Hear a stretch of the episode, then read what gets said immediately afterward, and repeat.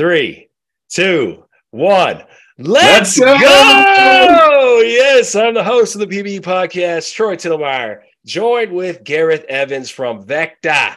And we'll get to VECKTA here in a minute. Uh, what I want to talk about first is always our sponsors, as we much appreciate the uh, ability to do this, man. I got to meet Gareth. We get to share his story. I think it's definitely inspirational, learned a ton, and uh, something really interesting to think about and to hear. And that couldn't be possible without our partners, man. Trunkline. Trunkline is a really cool software developing company that is building a platform and has already built the platform where service providers and operators have a place to go and look at people's work, not a place to just go and meet and talk about politics or whatever. It's not social media. This is like Expedia, like you talked about in the show. This is kind of like an Expedia, but for people looking for the services that they need in the area they have assets. So right. sometimes, right? Sometimes you work remotely and you don't know all the engineering companies, you don't know all the different rigs and workover crews in the area you have these assets, especially after reorgs and things like that. Trunkline is exactly that. You can go to the website. I need tank, I need facilities built in San Antonio, Texas bang, it pulls up people that have the work and you just look at their profile and it's all the previous works. It's before and afters of remediation projects like you talked about, right? Like here's how of a mess it was. We got this 78 bug that we pulled out of the ground, yeah. like beer bottles, you know, and then you got the after picture. That's a perfect setup for something like Trunkline, right? Put that out there, put your show your work, showcase what you do, allow people to see that, and then they call with the questions. How much did that cost? How did you do that? Right? It's not, it's, it's a new way of getting people mm-hmm. to connect and get the, the people that are doing good work with the operators who need to find good work. That's Trunkline. Uh, they also make legendary oil field horizontal socks. Uh, so if you, if you want to go to like a happy hour and you want to show off some uh, socks, if these socks are amazing, I'll send you a pair. Um, so uh, that's Trunkline. The other company is Impact Exploration Geologic Services. They do mud logging, geosteering, and they have a lab in Houston where they can run XRF, XRD, rock eval pyrolysis, water chemistries, you know, get the elemental makeup of the soils, of the rocks, of the fluids that we get out of the ground so that we can optimize the production in a new area or even in an old area. So that's Impact Geologic Exploration Services. It's a really cool company that have they have mud logging units all over the place. They got a lot of experience and uh, we appreciate both of them very much for sponsoring the PBE podcast. Gareth, uh, sir, CEO of VECKTA, please give me an elevator pitch right? 20 seconds, little elevator noise in the background going. How do you introduce yourself? How do you introduce yourself? I'd say uh, utilities and the centralized grid are failing businesses across the country. Costs are going up, reliability is going down. Meanwhile, uh, companies want to reduce their emission profile. VECKTA is the technology enabled platform that is essentially your Google Maps of your energy transition. Where are you today? Where do you want to get to? And how do you get there? And so we support you to design, configure the optimal energy strategy and solutions for your facilities, and then connect with the best suppliers in the market to have them built, financed, operated. And uh, yeah, we're here to take you on that journey. Nice. Doesn't matter what industry you're in. It's just if you have a yeah, you, your electrical needs could be evaluated, and you might have better options. That's right. Yeah, exactly. Let me read your bio for a second, man. Uh, Gareth is a dad, a husband, a friend, a CEO, and adventure seeker. Mm-hmm. And uh, after the Shaolin monk story, I totally believe that. That is not fake news right there. Adventure seeker for sure. Gareth is committed to a mission of empowering businesses and communities to make the global transition towards a more affordable, secure, and, re- and renewable energy future. Gareth has been a leader his entire life, from working in charity and community organizations, leading sports teams to military operations. Gareth has parlayed these experiences into building teams and businesses who challenge the planet's greatest challenges and opportunities. He is now focusing on enabling companies to successfully navigate the energy transition. His time in Iraq following the Gulf War set his mission in motion. It opened his eyes to a world without access to reliable energy and other basic essentials needed to survive. He saw the impact that can have on the stability of a region and the health and success of a business and communities. Driven by the, this experience, he committed himself to find solutions that create profit, profitable and sustainable energy outcomes, such that can uh, can all such that we can all thrive. I knew I was going to start getting a hiccup going. I knew it was, a, that was a long one. Yeah, it's still going. I'm still going. I don't I don't know if we're going to even use all this, but it's still going. He and his family have lived, traveled, and immersed in cultures on six continents, and he sees it at his privilege to work with talented people passionate about challenging the status quo, taking on audacious goals, and uh, collaborating to make an impact. He is aligning these values with VECKTA's mission to unlock, simplify, and accelerate the energy transition, starting with on site energy. His commitment to lifelong learning, mentorship, value added impact, and adventure, all while having fun, which has fueled his passion for living life to the fullest inside and out of the office. VECKTA is simplifying and accelerating the transition to a more profitable and sustainable energy future. VECKTA empowers businesses to competitively deploy on site energy solutions across their operations. In one integrated platform, business leaders have access to actionable insights and vibrant marketplace of vetted providers to confidently plan, assess, deploy and monitor their energy transition energy with maximum efficiency. www.veckta.com. That was a big one. Nice. Yeah. yeah. Uh, thank you for being here. Thank you for giving me the opportunity to meet you and share your story. Uh, I, I, did truly enjoy uh, our time spent together. Yeah, that was awesome. You're a, you're a natural, and I enjoyed uh, hanging out, and it was great. I'm looking forward to learning more about you and what you do and your business, and yeah, let me know how it can be of help to to you and your network. Right on. Cool. Yeah, we're we're starting to do uh, live events out here in San Antonio, man. We want to. We got the yeah South Texas Geological Society. You know, two three hundred local geologists that have been doing the oil and gas uh, business out here, right in San Antonio. The Eagle Ford, this massive resource that's out here. It's a huge industry. Uh, this the the community oil and gas wise is a little sleepy because you have this thriving, basically metropolitan complex that's building between Austin and San Antonio and you know this this is totally on another level than just oil and gas but it was built because the oil and gas industry was very stable here was very impactful on the lives and, and the development of san antonio. So we, are capturing that story. We we do a lot of interviews with people that got to live through that history and help build that. But we're also bringing now in bankers and engineers and you know we want this community to come together and realize there's options realize that you know these the, we're just all working hard to make sure that we're going into a sustainable future for for everything not just you know where is our energy coming from but how are the economies going to get through the t- troubling times? How can we slow down these cyclicities or at least reduce the amplitude of them? How can we do a better job? How can we communicate better? It's really what it's all about man. So we got live events and stuff we're trying to do. Would love to have you out here in san antonio. Bring the family. Yeah Heck yeah. You ever been to the Riverwalk? No. Oh, San Diego doesn't have a Riverwalk. Uh, I promise you that. They got a lot of things. They got better weather.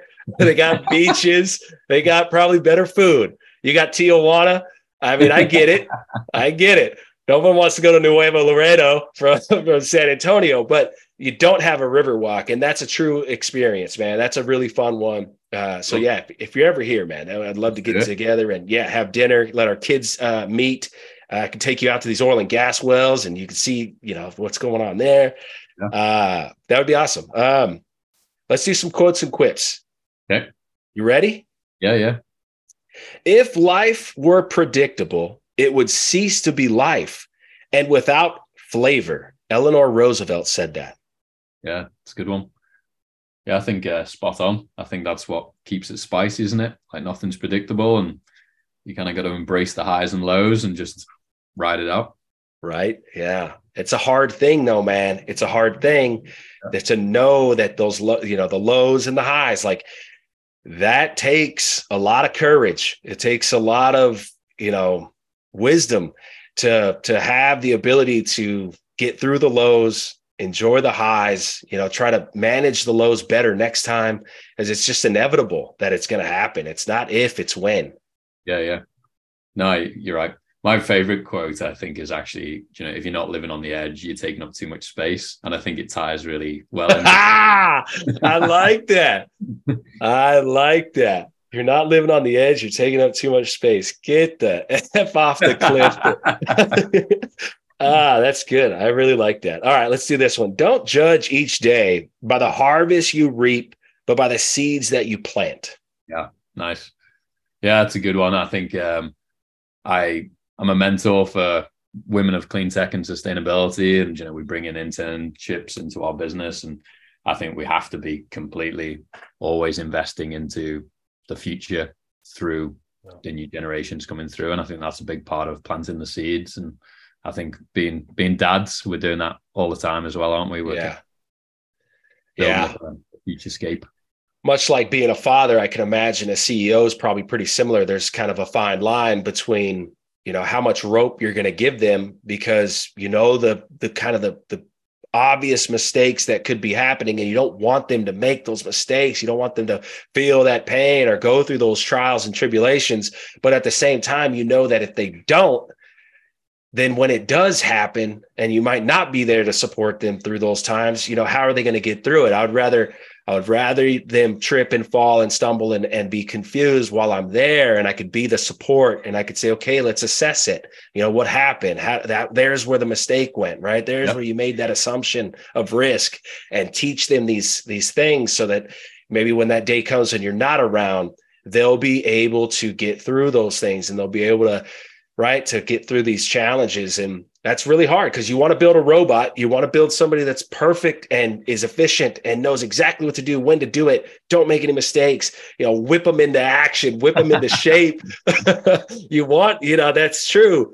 But at the same time, you're not going to build them for true success down the road. You want to, you want this person to flourish. You know, you want them to one day run the company, or if not, go and and run your own, uh, and and give them every, you know, every chance to do that. It's tough. Yeah. It's slippery slope. Yep. Okay, last one. Here we go. Life is either a daring adventure or nothing at all. Yeah. Well, I think that plays into a lot of what we talked about today. Yeah. Yeah. Yep. That was Helen Keller that said that. Yeah, really? Or that somehow communicated that because she does. She, Helen Keller was the right. She was mute. Yeah. Right. Do I have that right? Helen Keller, right? Yeah. So anyway, she said, Yeah, life is either a daring adventure or nothing at all, man. Um, between your bio, the quotes and quips, this introduction has basically spoke for itself.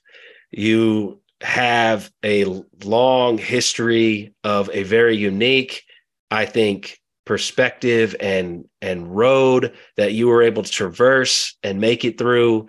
And as we get older and as we get wiser and as we get like even more daring with our actions because we've been through things in our past that stack up in a way that gives us the confidence that we can get through this right you're not going to be daring without knowing that hey i've been alone in the dark in the rain right?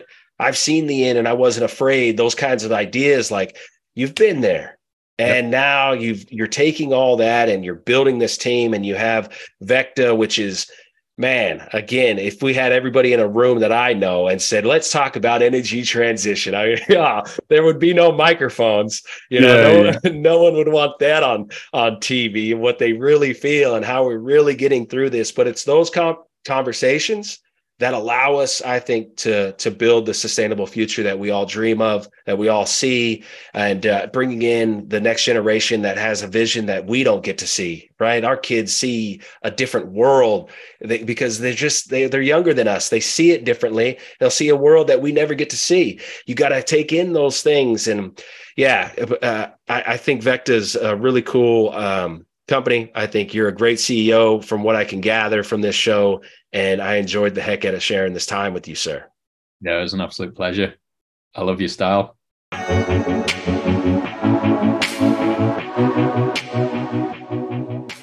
Well, we are officially starting the conception part of the PBE podcast with Gareth. Gareth, what's your what's your last name? Evans. Oh, that's an easy one. Gareth Evans from VECKTA. VECKTA. So right. that's a pretty interesting one. VECKTA as in vector, right? I saw it on the website, talked about kind of that's where the name talks about. Yeah, yeah, we definitely put a lot of thought into that. So we're a software tech company, so we wanted something that was catchy and techy. So VECKTA is a play on vector, and that means to provide magnitude, direction, and scale. And so we bring that to the energy industry, and we've kind of gone with the V for out with the old, A without in with the new, and then our, our green E is our three core values: challenge limits, adapt purposefully, empower co-creation, and it's green for kind of the energy transition. Yeah, you definitely put some thought into that one. Vector stuff for magnitude, direction, and scale also works for geologists, right? That's yeah. When you're on outcrop and you're mapping where the copper is actually going, it typically starts with a tight vector. And as you get closer to your deposit, these vectors of elemental makeups of rocks, right? These components that make this fractionation into this big copper body, starts off and it vectors your way towards that. It, it gives you a direction of where to go. It gives you kind of what's the magnitude right now of, of the scale of the copper. And typically it bow, it, it explodes into right. a scale of high copper, right? High cobalt, things that we need for the energy transition. So that's how that all works for uh, on the geology side. I love that. Nice. My, my wife's actually a geologist, but a hydrogeologist, so I don't get to hear about that sort of stuff. ah, she's a water lady. Yeah, yeah. Nice. Cool. All right, man. Tell me a little bit about yourself. Where are you from? How does the story go? How did you become the CEO of VECKTA? Let's talk about it. Yeah. So uh, you can probably tell from the accent, not from San Diego, where I'm based now, um, from Liverpool, England, or just outside it. Okay. And um, yeah, it's been a wild ride to get here, honestly. Um, very adventurous by sort of background, always loved traveling. And so after university, um, I traveled around the world and ended up in Canada. And the oil and gas industry was booming there at the time and I actually had an environmental science degree. So I spent many years supporting the oil and gas industry to remediate, reclaim old well sites. Um, mm-hmm. and that actually took me off to Iraq and I was supporting major oil and gas companies moving into the region after the second Gulf War. So doing environmental and social liability assessments so they could document here's the state of the oil field as we're moving into it. And that was a, a really big eye opener. You know, here we were unlocking some of the biggest energy reserves in the world, and yet the local populace, having come out the back end of a war, was surviving on two to four hours of power a day.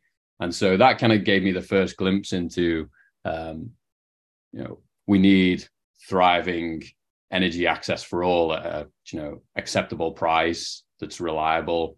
And um, that took me on the journey. And so i traveled around the world with a major energy firm worley WorleyParsons at the time. So from canada to middle east to australia and then back to the us and then i led their um, power consulting business globally and then we saw some of the challenges in the industry and that's what resulted in us spinning VECKTA out Whoa. Okay, let's rock it back. What'd your parents do? Were they engineers? Were they also in energy? Uh, so mum and dad were both police officers.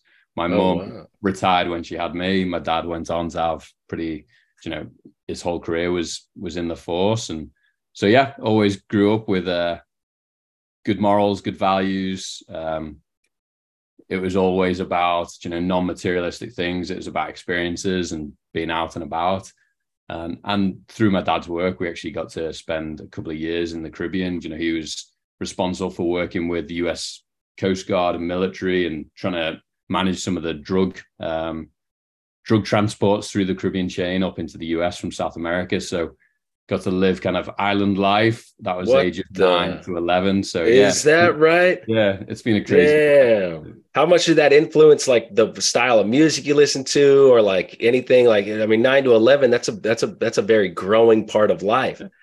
Yeah, it was amazing. Like I really got into dub music at the time, which was, um, yeah, it's something I I occasionally will listen to every now and then. Um, and I'd say it just gave me a really good appreciation for different cultures, different lifestyles, you know. Yeah.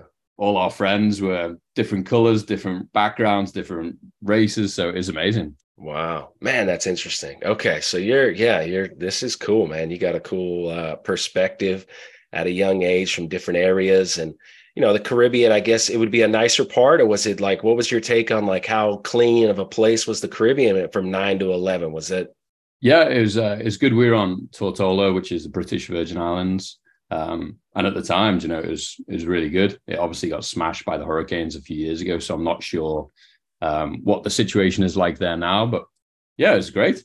You know, it's definitely not. It wasn't you know truly developed world, all singing, all dancing, but you know, it had everything we needed, and yeah, yeah. had great beaches and great snorkeling and sailing and all those things. Have you been back since? I went back once and I ended up getting the bend scuba diving. I got airlifted by a helicopter to Puerto Rico and I spent my holiday in a hyperbaric chamber trying to what? get rid of the bend. So yeah. The hell did that feel like? It was crazy actually. You know, we we finished the dive and all the guys I was diving with, they're all smoking, they're all drinking, and I didn't do any of that. But I'd been to the gym the day before and they think maybe I was dehydrated. And as we were on the boat on the way home, I started feeling like tingling in my elbows, and I just didn't feel quite right. And I just said to Dad, um, "As soon as we get back, can you take me to hospital?" And so we did that, and then yeah, and uh, it's there's not much you can do about it um, apart from for me it was uh, put me on oxygen and put me on a drip until they then got me to the hyperbaric chamber and then they take you down and then they try and bring you back up multiple times to try and allow the nitrogen to come out your bloodstream. So yeah, it was really interesting. Um, and it what screws your body completely. You know, the they said the bubbles must have got into my nervous system. So they'd do the the reaction test, you know, where they'd hit your knee with a hammer. Yeah. Yeah. knee could kick up, but the other yeah. knee could kick up. So it like reversed the body. You know, is yeah. wow yeah, you like make a right cross on the dog. You're like, sorry, I don't know where that came from. Yeah, exactly. Damn. Wow, that sounds crazy. Wow. Yeah. Okay. Um, all right. So we spun off a little bit there, but you, you know, you're you, you, get your degrees from where? Where are you at by the time you get to college? Yeah. Um, I so I didn't go straight to university after school, you know, uh, but I ended up going to Lancaster University. Uh, studied environmental science there for three years, and I was actually sponsored to do that through the Air Force. So I had, you know, I flew planes with the Air Force at the weekends and then studied during the week. So wow. it really like in the UK, you go through university for three years. So three years flew by, but it's good. The environmental science is something I really enjoyed. I enjoyed geography and sort of learning about the world around us, but I never thought I'd actually get into it as part of my career. Wow. Cool. All right, man. That's so that sets you off into kind of your young professional career, right? You said you did the Air Force before college. College, you get out of college. What what was your first job? What what did you start doing? Yep. so uh, I ended up like with a few friends. We decided we didn't want to necessarily jump straight into work, um, so we went and trained with. It, does will sound like a mad story, but we trained with the Shaolin monks in northeast China for two months, and then we traveled through Asia, Australia, New Zealand, and then it kind of ran out of money in Canada, and um, my first jobs were like delivering furniture to local, you know, for a local furniture store, shop, yeah, sort of little odds and ends um, until I could find work that was, you know, in the environmental sector, and I finally found a company and. I hit them up many many times, and I think they finally got sick of me and gave in and asked me to come in for an interview. And nice. I ended. I think I got the job because there was a running race coming up that they wanted to enter and they needed someone to be part of it. And uh, and I said I ran so I think they hired me probably just for my, just for my willingness to go race this is great. That's great. I bet that's true. Can we rock it back to the whole Shaolin monk thing? What are you talking about? What are you talking about? Yeah so you know looking back it was kind of a crazy story. It, four friends decided they didn't want to just bounce into the real world and we found a a website that essentially said if you commit to two months worth of training and you pay, I think it was something like seven hundred dollars US, then you can live in a Shaolin monastery, and it was like twelve hours northeast of China, almost near the North Korean border. You just have to be at this train station platform on this day and this time, and we'll pick you up. And so we rocked up and we got picked up and we got taken to this monastery, and no one spoke English it was the local, uh, the whole area was very agricultural, still horse and cart. And the local populace would drop off their kids at like the age of three. And then they would spend like they would be their school, their training, everything. And you know, they'd be made to do the splits within two weeks. So they'd have the instructors like standing on them and they'd be screaming and you know, it was full on like proper traditional. And so we got to learn kung fu. We got to learn what they call sanda, which is almost like uh, it's Chinese boxing. It's very similar to UFC fighting. Almost no no rules. And so yeah, we got super fit. Up at five a.m. every morning, running up and down a hill, stretching, tai chi as the sun came up, breakfast, and then you'd learn kung fu all day and then you'd fight in the evenings and then you'd just get the weekends off and so we did that for two months probably the fittest we've ever been best bonding experience we could have ever had you kind of wow. to a room almost like a little prison cell rock hard beds like, just crazy experience wow did you guys have to fight each other or you fought like other chinese people both yeah we got to do both and i think that was the first time my friends kind of got an appreciation for my ability to kind of just see red in the moment and get super aggressive and then kind of come out of it and chill out again. So they, they had fun with that. They kind of shaved a Mohican into my head. And at one point, I had a black eye from one of the training. So I looked super aggressive. so it was really good. Yeah, like I really embraced that and got into it. Wow, what'd you learn from all that? I mean, obviously the different cultures and and just like the discipline that it takes to be like I mean, basically being trained to be a warrior and like a, a fighter, you know, like what what'd you learn from that? What's your takeaway from that experience? Yeah, so many, so many cool things. I think some of the biggest was actually, you know, watching the way they manage their energy flows. And, you know, they're big into their Tai Chi and they would teach us like manual acupuncture things. You know, if you if you're experiencing this, you can put pressure here and sort of managing how energy flows through the body. I thought that was super interesting um, and a, a lot of the discipline and just ways to drive the body to do the right thing. So they'd send us on a run and we'd have to hold water in our mouths. And then you could only breathe through your nose. And you know, you're always taught, you know, breathe through your nose. But once you get tired or you're on a run, it's very easy to resort to the easy option. Whereas doing little tricks like that, you couldn't. So if you came back and there was no water left in your mouth, then you'd be sent again until you did it. And so very disciplined, very all about consistency. So the routine was kind of the same every day. Um, and it just showed me that you know, with just being sort of forward driven, action orientated, getting into that routine, the results come very significantly. And I kind of applied that to business life today. You know, it's it's just about the keep it keeping it moving, which is great. Mm. Interesting. Yeah.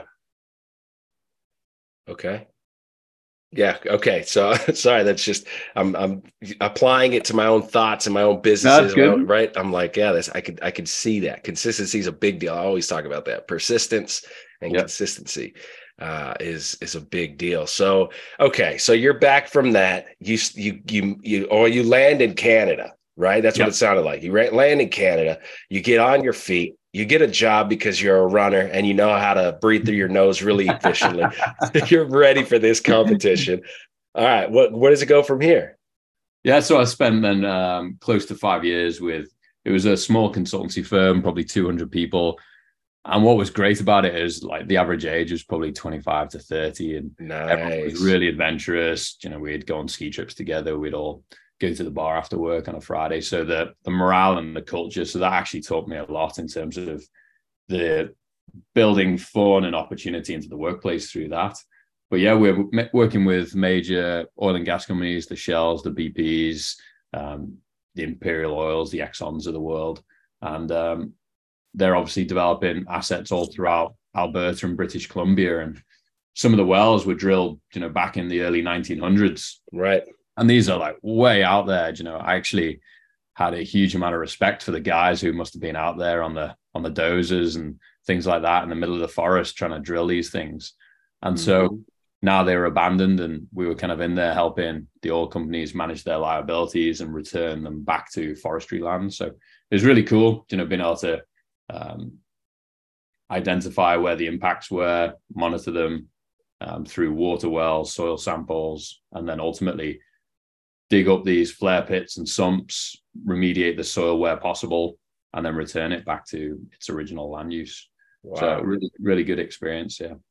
Where'd all that money come from for the remediation and all that? Like, uh, yeah. is it private, government? Yeah, the oil and gas companies themselves have to set aside as part of their um, I suppose, permission to drill these wells a remediation fund. And so they would pay for it themselves. There's a bunch of what they call orphaned wells where companies right. either don't exist anymore and there's no kind of rightful owner. And then the government obviously has to then step up and cover that if they want to deal with it.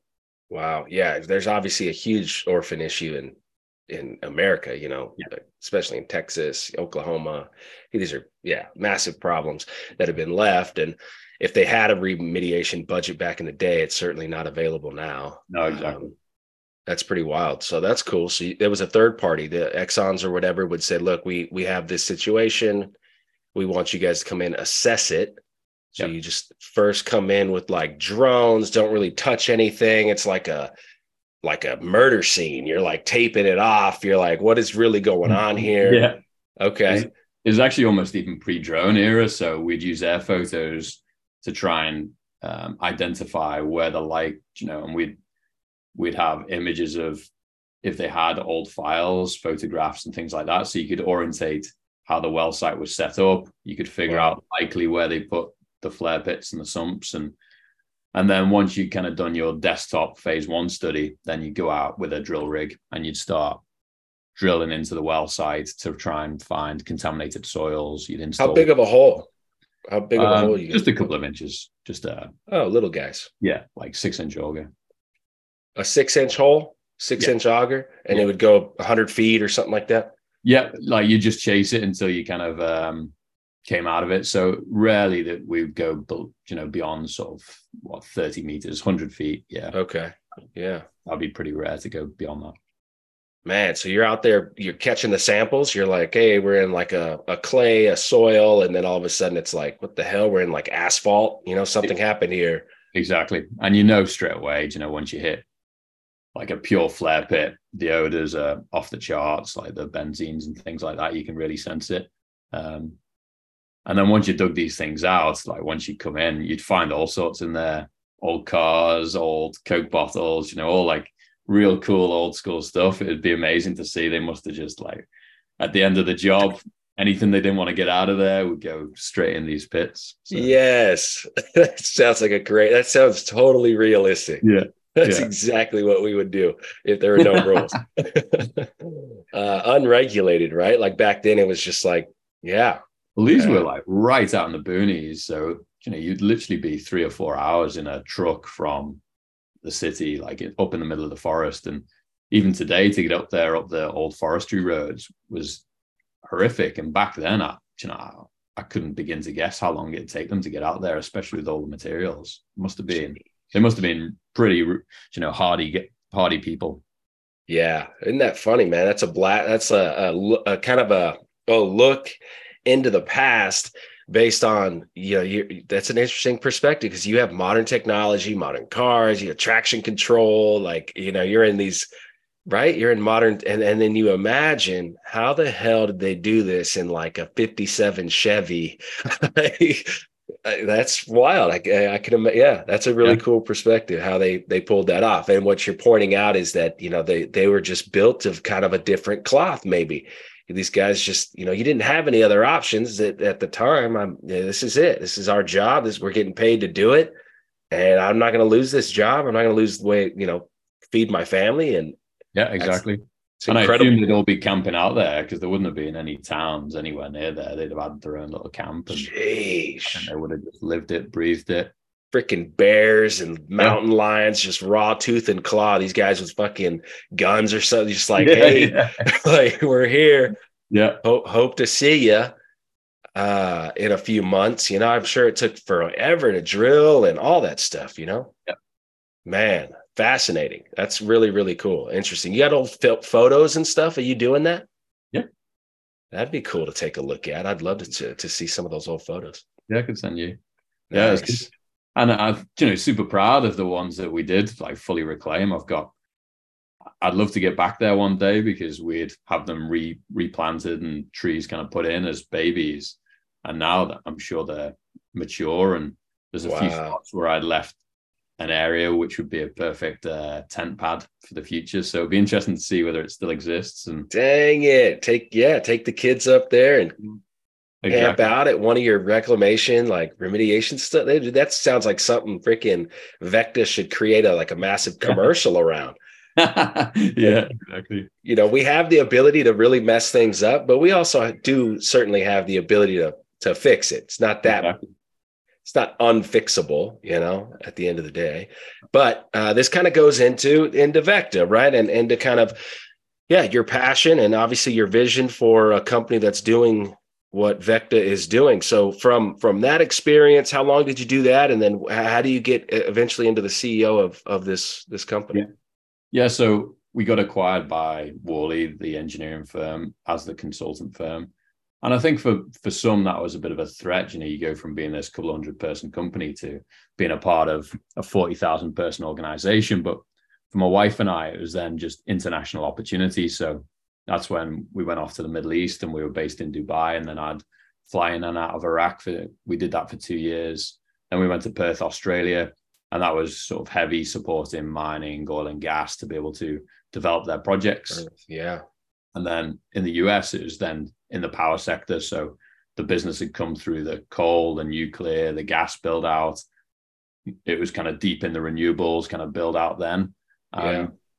I just I'd say kind of the the real drivers for creating VECKTA were, you know, we saw that businesses wanted to be able to they were seeing their energy costs going up, you know, from their utilities. We all get energy from the the traditional centralized grid.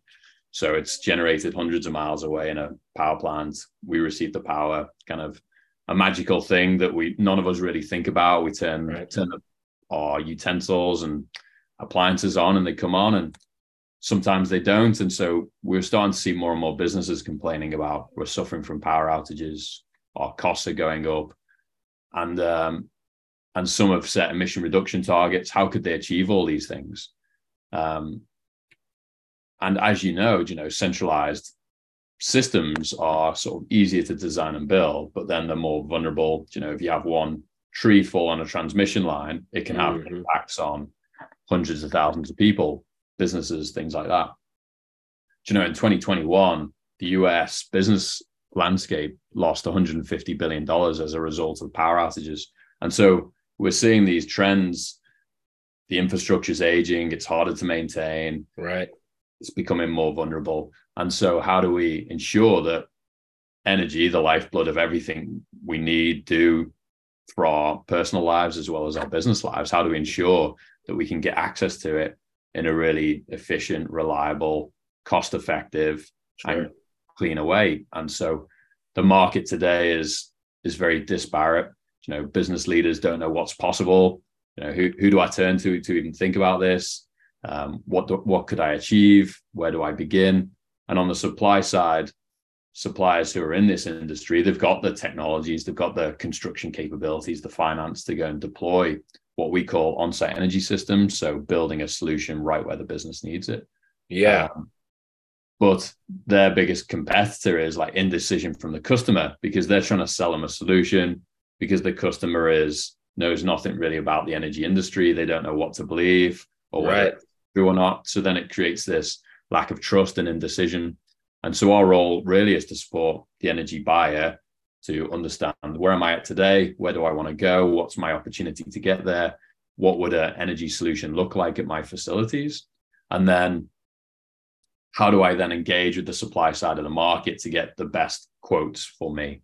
And so we act as, you know, we've automated the whole assessment side on the front end, and then we act as essentially a marketplace or a broker on the back end. Oh wow. Okay. So okay, I'm following. That's interesting. Uh, and uh, we'll get to uh, drilling down into that here in a minute. But uh, back in the Iraq uh, explorer time, what years were that? What, what year was that? I was uh 2009 to 11.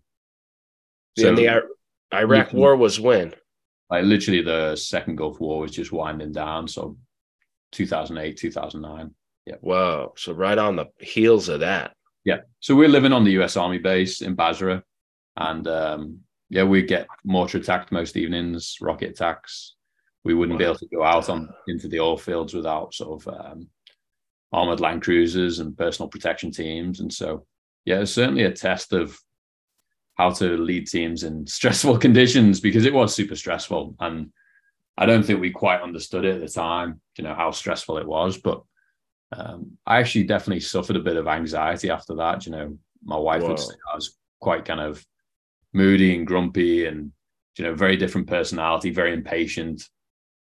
I uh, I couldn't go on public transport or anything like that because I always felt like I needed to go to the toilet. You know, I was kind of that anxious that I couldn't be away from a toilet. I'd get super, like, I'd start sweating. and it's so it took probably six months to a year to kind of work through that and wow, yeah.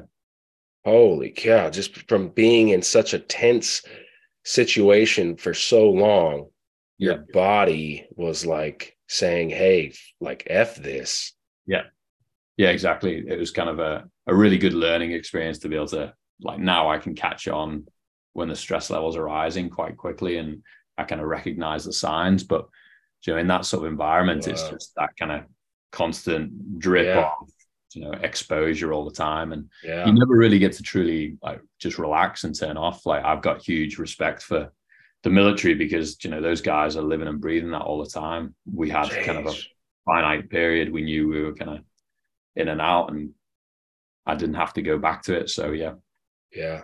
Wow. Man, what what a level of uh, experience, man. I appreciate you taking the time just kind of walking me through all those different things and as you you know you're forming yourself into this young man that wants to run a company and and really make a difference um, you know you've equipped yourself whether you chose to do it on purpose or not you've really equipped yourself you know, to be mentally strong, obviously physically there.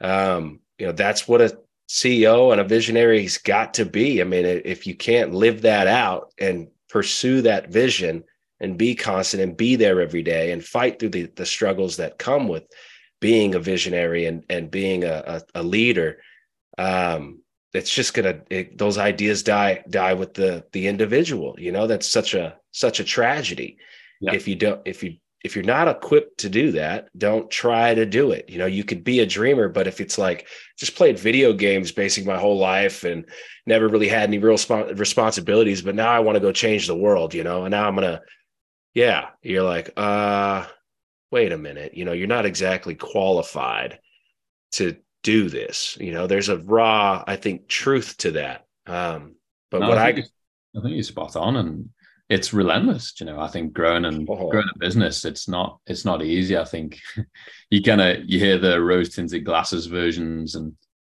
and the reality is it's really freaking hard. uh, you said relentless. I heard ruthless. Yeah, ruthless. That's what I heard. Yeah. Machiavellian, man. It's yeah. like it doesn't matter. It does not matter what is wrong, what is happening, what the timing is. It does not matter, and it's not up to you you need to figure out your staying power and you need to figure out how to stay consistent and you better have a heck of a team around you that's supporting you and calling you and you're talking to them. You know you're you can't be doing these kinds of things alone um, and you can't have a weak team. You can't be you know it's it's a slippery slope um, but relentless, ruthless. Yeah, I'll, I'll, go with all of those things. Uh, yeah. I'm fired up, man. I'm fired up. Let's get let's get into the drill down seven. You got anything else from uh, from your kind of your young career, or maybe like if your wife was like a huge part of this in any particular way, an inspiration in any particular way? You want to mention anything else about your story?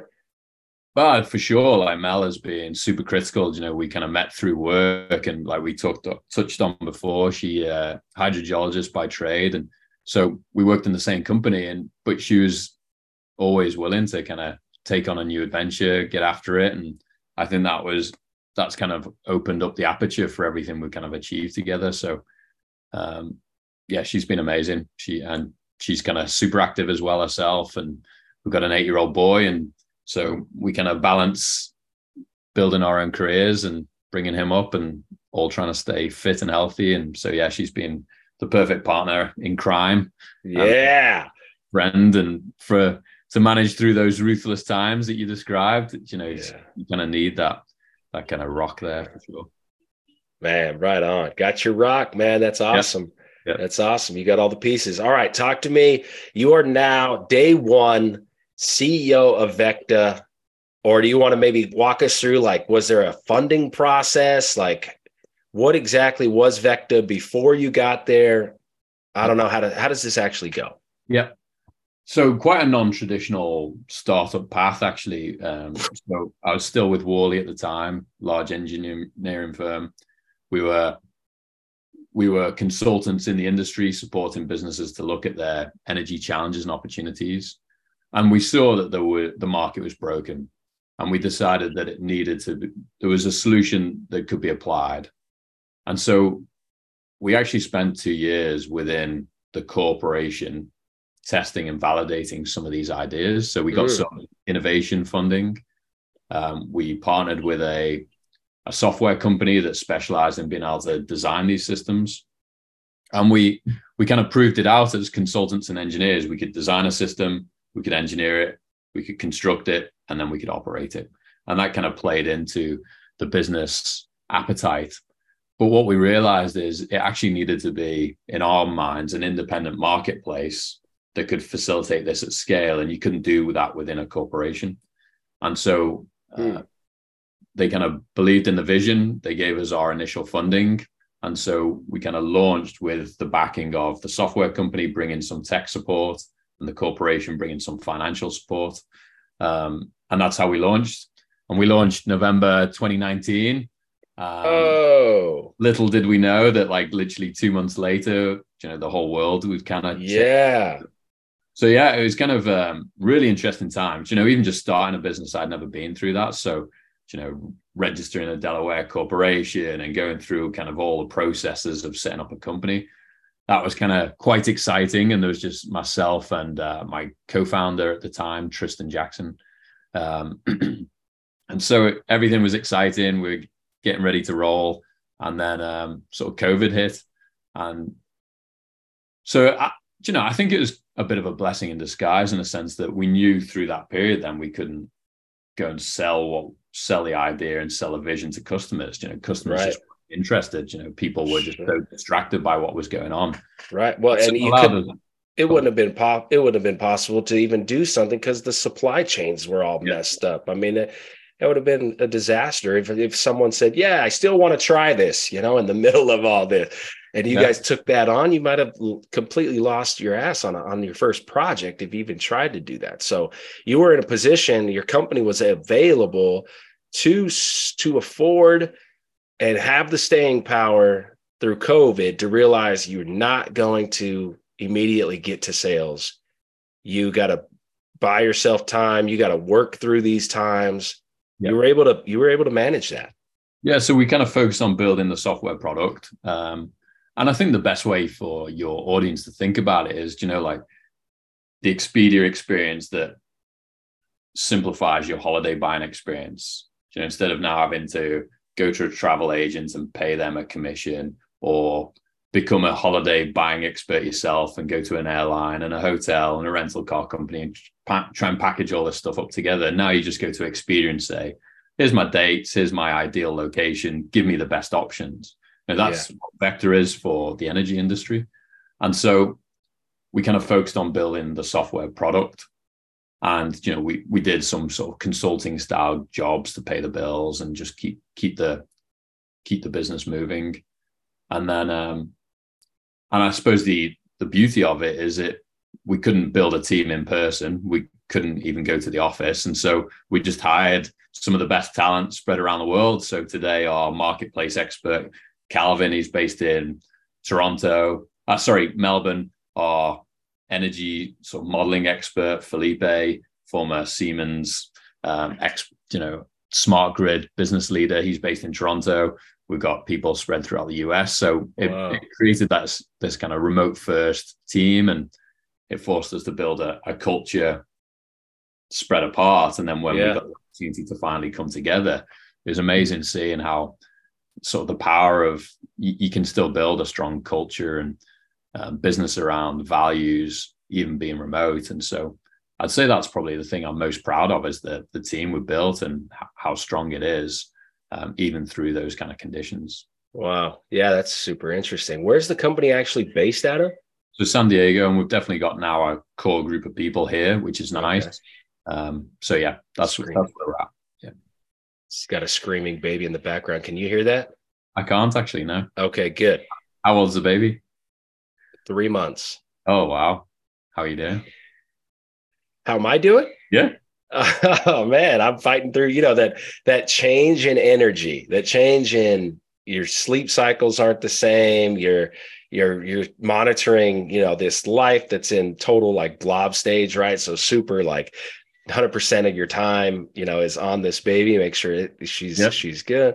So that is all. That's this is our third baby. So uh, adjusting through that different energy is is always different you know it's always different. It's it's a, it's definitely a thing. So, but i think we're doing well. You know the, the babies are healthy the family's happy. So you know you look at the round at the fundamental things and it, you can't be upset about something. You can't be too stressed too worried too not happy about yep. what's going on. So we're thankful for that and and we we're thankful for that every morning when we wake up. So it helps to to get through the day man.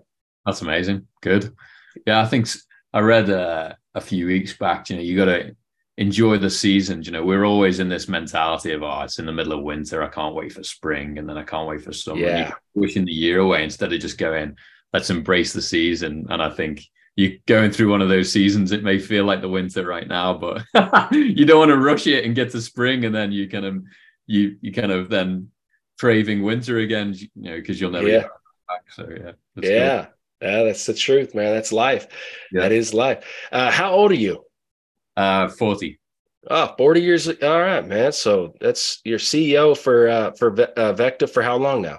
Um, like three and a bit years. Wow. Okay. Yeah. So this is man, still really uh, the, the startup, but uh, coming coming through COVID, man. That's getting on the other side of COVID. I think officially makes you not a startup anymore. Like yeah, you've planted yourself here with a team. You've planted yourself here with something that uh, must be needed. So let's talk a little bit more about that. You, when you guys, when your phones are ringing, or when you're looking for clients, when you're looking for potential projects, yep. you know wh- what are kind of the big fifty thousand foot view uh, boxes that you're trying to start checking? You know what? How does this? How does this go? Yep. Um, perfect customer is a customer who has like a pain point of power reliability issues or escalating power costs that they want to get under control, or they've got an emission reduction target. Um, ideally, more than one site. So they've got a portfolio of facilities that they want to be able to do this across uh, multiple sites.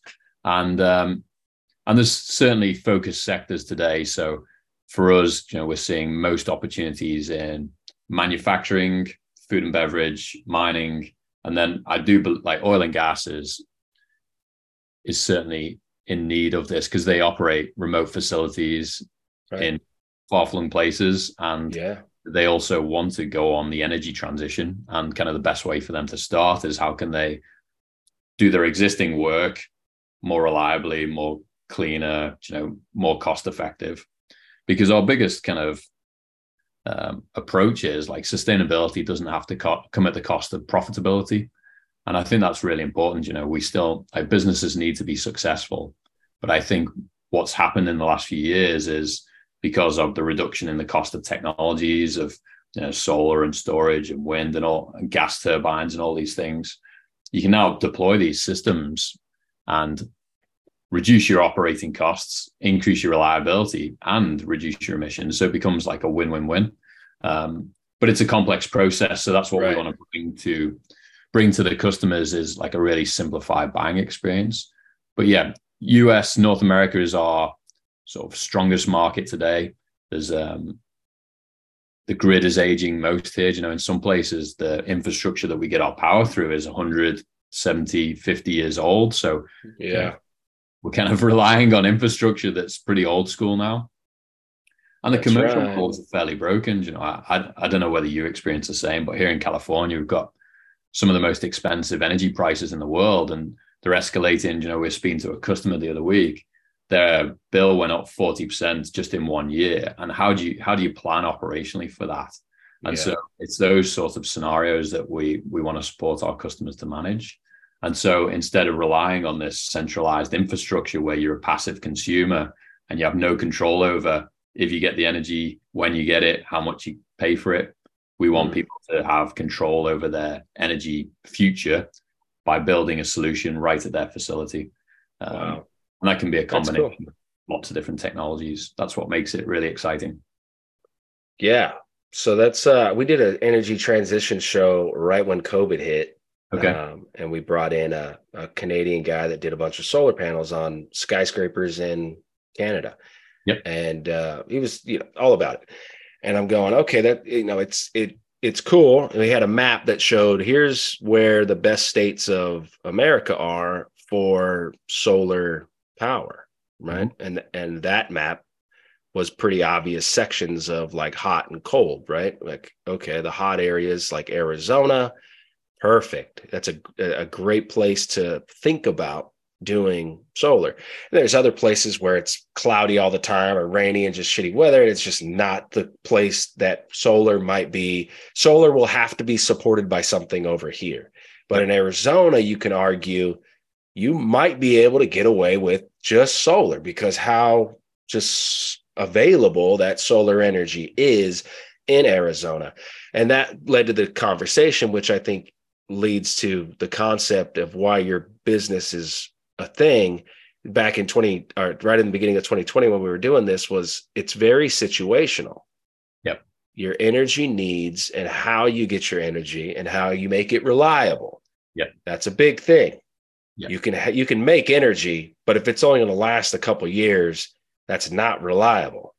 No, and you spot on, Troy. And well, the first comment I'd make is if a business wants energy resilience, they they can't even achieve that with solar only. So from a regulatory perspective, if the grid turns off the power, if you have solar only, you also have to switch off your, your solar because they don't want it discharging into the grid as someone's trying to repair lines.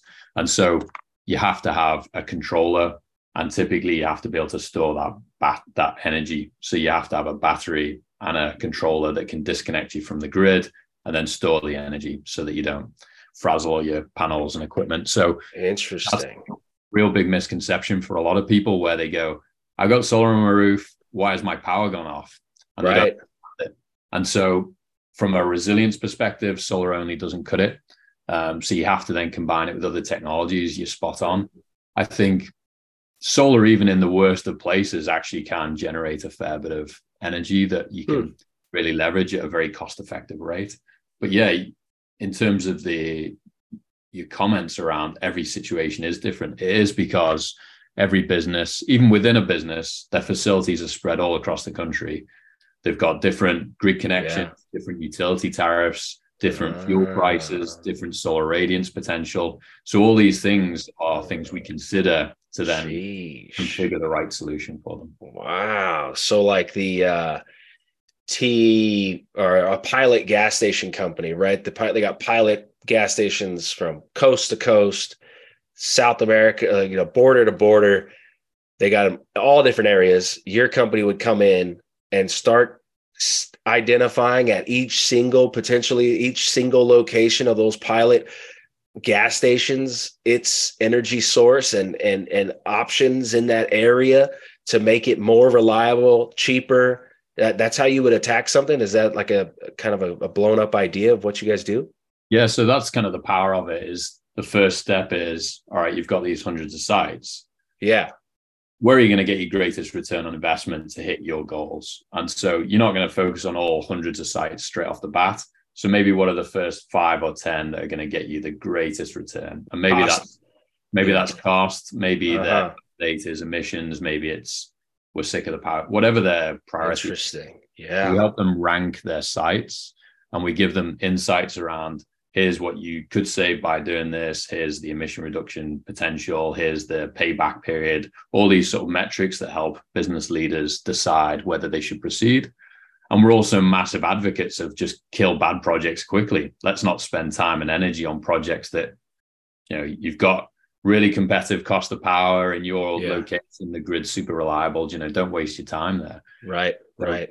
So we help them frame out here's the opportunity. And then for those top priority sites, then we help them configure the truly optimal system in terms of which technologies, what size of technologies, and then what are all the financial metrics that go along with that.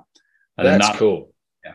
And then that's really what then allows the buyer to now go and tell tell the market, here's what I want. Now quote me, because the way the market works today is the solar developer will be knocking on their door saying, buy my panels, buy my right. system. Right. And they won't know what questions to ask. They won't know how to compare it. So we yeah. want to really overcome this information asymmetry and put the buyer in control and ensure that they're driving the market and that they're getting these competitive bids back and that all the bids are pricing the same solution. So now you can compare them. Now you can decide who it is that you work with. Yeah. Man, how about regulatory changes and things like that? You guys have people on staff that are kind of keeping up with the different rules and regs between states and or even between countries. You're doing this around the world, right? Yeah, definitely best markets North America, but Australia for the mining sector for sure. Um, and then we've just started working with a few com- companies who are based in Europe and looking at projects throughout Africa. And so the technology is like sector agnostic and geography agnostic, but from a sales perspective, certainly North America is our focus. Um, and then we follow the corporations that we work with internationally if we need to. Yeah. Um, yeah, the regulations are certainly different in. So we, we for sure, in terms of our assessment and configuration work, look at the big drivers. So the Inflation Reduction Act is now a huge opportunity for businesses where you can get between 30 and 60% tax incentives. So you can almost, you know, get the system half price by using these incentives in the right way. So we apply them to our modeling and things. We don't go down to like the the real minutiae of the local level because if the project already pencils with the way we're looking at it, then once you go to market and you get suppliers to bid on the project, you can tell them to consider other local incentives and that they're kind of the local experts. So we're aware of them. We've got a way of pulling all the different incentives and regulatory drivers, but yeah. we're definitely not. We don't want to be experts in that. We we kind of want our customers to just ensure that they have a business case, yeah, a good system, and then let's. The supply side is amazing. Like these guys are building these systems all the time, but let's reduce their cost of project acquisition. So if we can be feeding the supply side these kind of pre-vetted projects, mm. they also love it because now they're not having to spend sales and marketing effort, three consulting hours to try and convince a customer to do what what they want to do. Nice. So do some of your studies become like publicly available for for for this reason that you you can kind of easily get what's potentially developing here in this area from your guys' perspective and assessment that allows maybe someone you don't know that might have a solution and uh, and they they get access to that information and go oh i have the perfect windmill for what you know what you're looking whatever it is right? Yeah yeah yeah. Yeah so it's like it's our customers data and it's their project. And so once they're happy they they can approve it to be released into our marketplace and then suppliers who match the type of project profile whether it's geography whether it's system technology whether it's the way it needs to be financed. The right suppliers get notified of the opportunity. Yeah. And they can kind of see it at a hot, like a 40,000 foot level of his the general parameters, but we don't give them the details until they commit to transact in the marketplace. And then once cool. they do that, then they can see the whole report, all the details they need. Yeah. Cool. Well, that was cool. Yeah. The drill down segment with uh, with Gareth. And uh, anything else you want to uh, to mention about VECKTA uh, before we move on to the completion and, and talk kind of about the future? Uh, just uh, super exciting times. I think on the back of like the Inflation Reduction Act, we're going to see a huge amount of money going into this. And I think for any business thinking about their energy situation, know, the next few years is certainly the time to do it because the incentives are going to be so attractive that you know you're you can take very significant advantage of that. Um, and utility prices are never going down. You know, they're only going to go up. So at what point is kind of breaking point for businesses that they start looking at their options? I'd say try and get ahead of it as early as possible. Um, yeah, it's a it's an exciting time in the sector. I think the energy transition creates a lot of question marks for a lot of people, but I think right. the reality is this is a multi-decade transition. We're not going to shut off oil and gas and all these sort of things for for years to come. So we need to right. support businesses to be able to go on that journey and adapt purposefully. And um, if we can be bringing more sustainable energy solutions to even the businesses that are under pressure, you know, that's a really good step in the right direction. So sure. you know, that's that's the that's the mission. Let's simplify and accelerate the transition and let's make it profitable yet sustainable. Nice. Yeah, I like that. That was well said, sir. Well said. Let's get into the completion part of the PBE podcast with Gareth Evans, CEO of VECKTA, and uh, someone that uh, I, am certainly going to uh, follow. And I appreciate uh, what you've done, what you've built, you know, the sacrifices that you've gone through um, to to build this, and to have the opportunity to do exactly what you're saying, which is try to make the energy transition a reliable one and a stable one and an economic one you know those are fundamental challenges. If you get a bunch of people in a room and they especially they start drinking whiskey what do you really think about energy transition? You get their you know they their hearts yeah. are on their sleeves and you get all kinds of interesting uh, feedback right? And and disruptive thoughts on you know how real real is all this? What is it going to be? Uh, you're taking a very systematic and I think engineered and, and linear thinking and logical approach to it, which is it's situational. And if if your company has the ability to sit back and say, okay, let's understand where we're really getting our energy and maybe what does the next 20 30 40 years look like for these areas these situ- these gas stations we have, these assets we have in oil and gas, our a mining operation. Um, that's yeah, that sounds really fun, really fascinating. Let's talk about the completion uh, part of this. Let's talk about the future for VECKTA. Where where do you see um, a couple of projects that you're currently working on? Where do you see these things going? How is it going? Yep. Yeah, like the ultimate vision is, you know, the way you think about Uber for your ride share and Amazon for buying your products. You know, I want every business leader in the world to think about VECKTA when they think about energy. That's that's the that's the ultimate vision.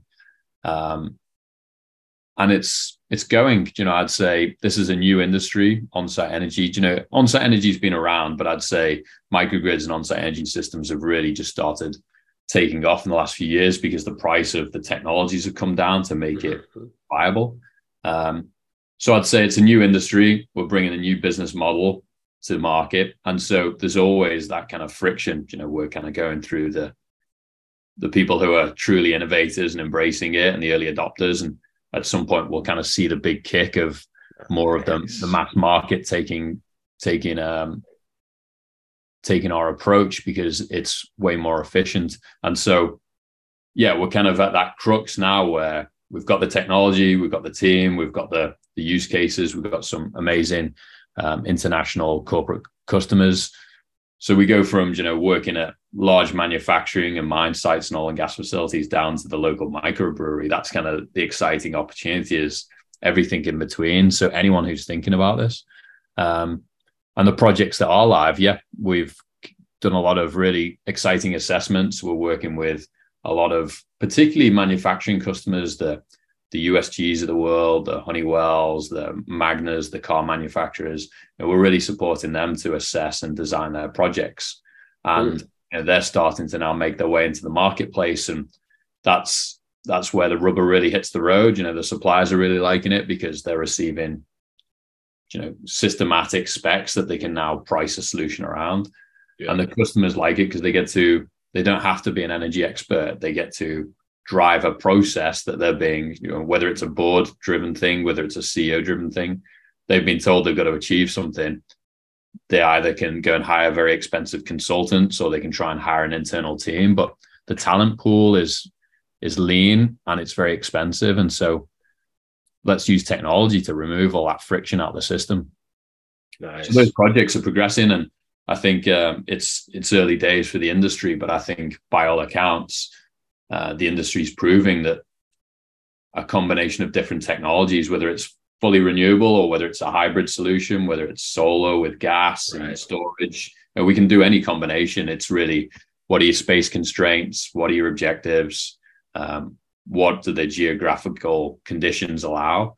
And so all them, all those feed into a solution. And you know, one of the mining companies we work with in Australia, MacArthur Minerals, they actually announced the work we'd done on the Australian Stock Exchange to support their business case and to be able to advertise the journey they were going on. And so we looked at the different scenarios for them. Their status quo in the mining sector is let's just go and dump a bunch of diesel gen sets in the middle of the desert and they'll power our asset. And uh-huh. so you uh-huh. go from that extreme to then here's the different scenarios you can consider gas plus solar plus wind plus storage, just wind and storage. You know, so you can model yeah. different scenarios and you can show them the the business case and the impact that that has on the on the industry. So it's really cool. It allows people to very quickly assess um, right. what, what's possible and what their stakeholders are interested in.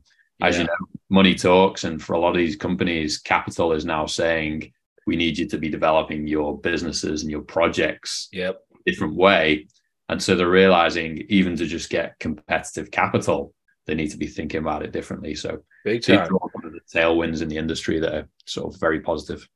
Right on. Yeah. I mean, cash flow is king, I think, right now. Cash yep. flow is king. So if if you're a publicly trading company and you're coming out going, hey, we are thinking about replacing this ocean of generators that are ran on gas, you know, gasoline tanks uh, with VECKTA's solution, which is going to be this combination of yep.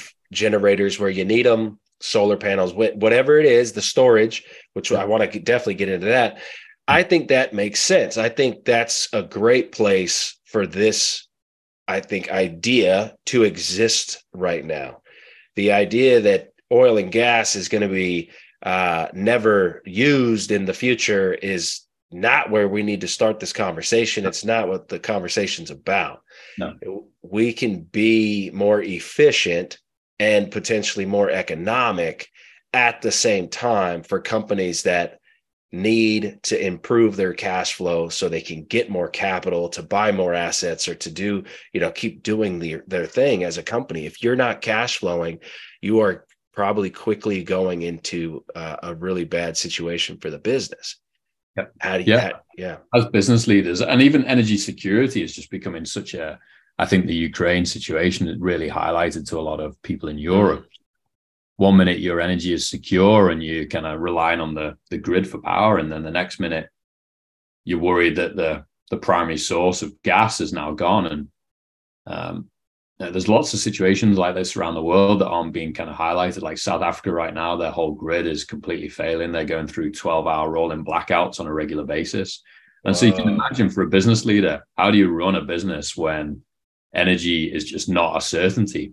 And so that kind of energy security, energy sovereignty, I think is going to be really hypersensitive for a lot of people. Um, you know, Samsung in Texas, in do you know when they had that cold snap a couple of years ago?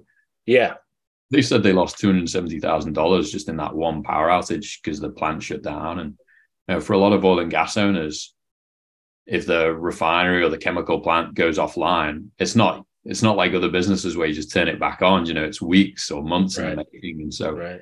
these are kind of some of the business risks that I think leaders are now starting to tap into. And but like you say, money talks, and so who doesn't want to save money first of all?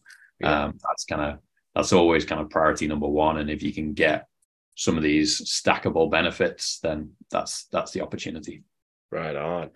Uh, you brought up storage. You brought up energy storage. I want to talk about this, and I think this maybe could be where we end the show. But your the concept of energy that makes electricity and this grid that allows this platform of electricity at the flip of a switch the whole concept about that the whole effing concept about that is are usually always focused on the source of energy how you are making the energy creates a reliable uh, infrastructure. So if you have great oil and gas, great nuclear, great wind, solar, all those things that make the energy, then you could have a good, stable infrastructure to supply electricity for the world to, to really work or modern societies to, to really work and thrive.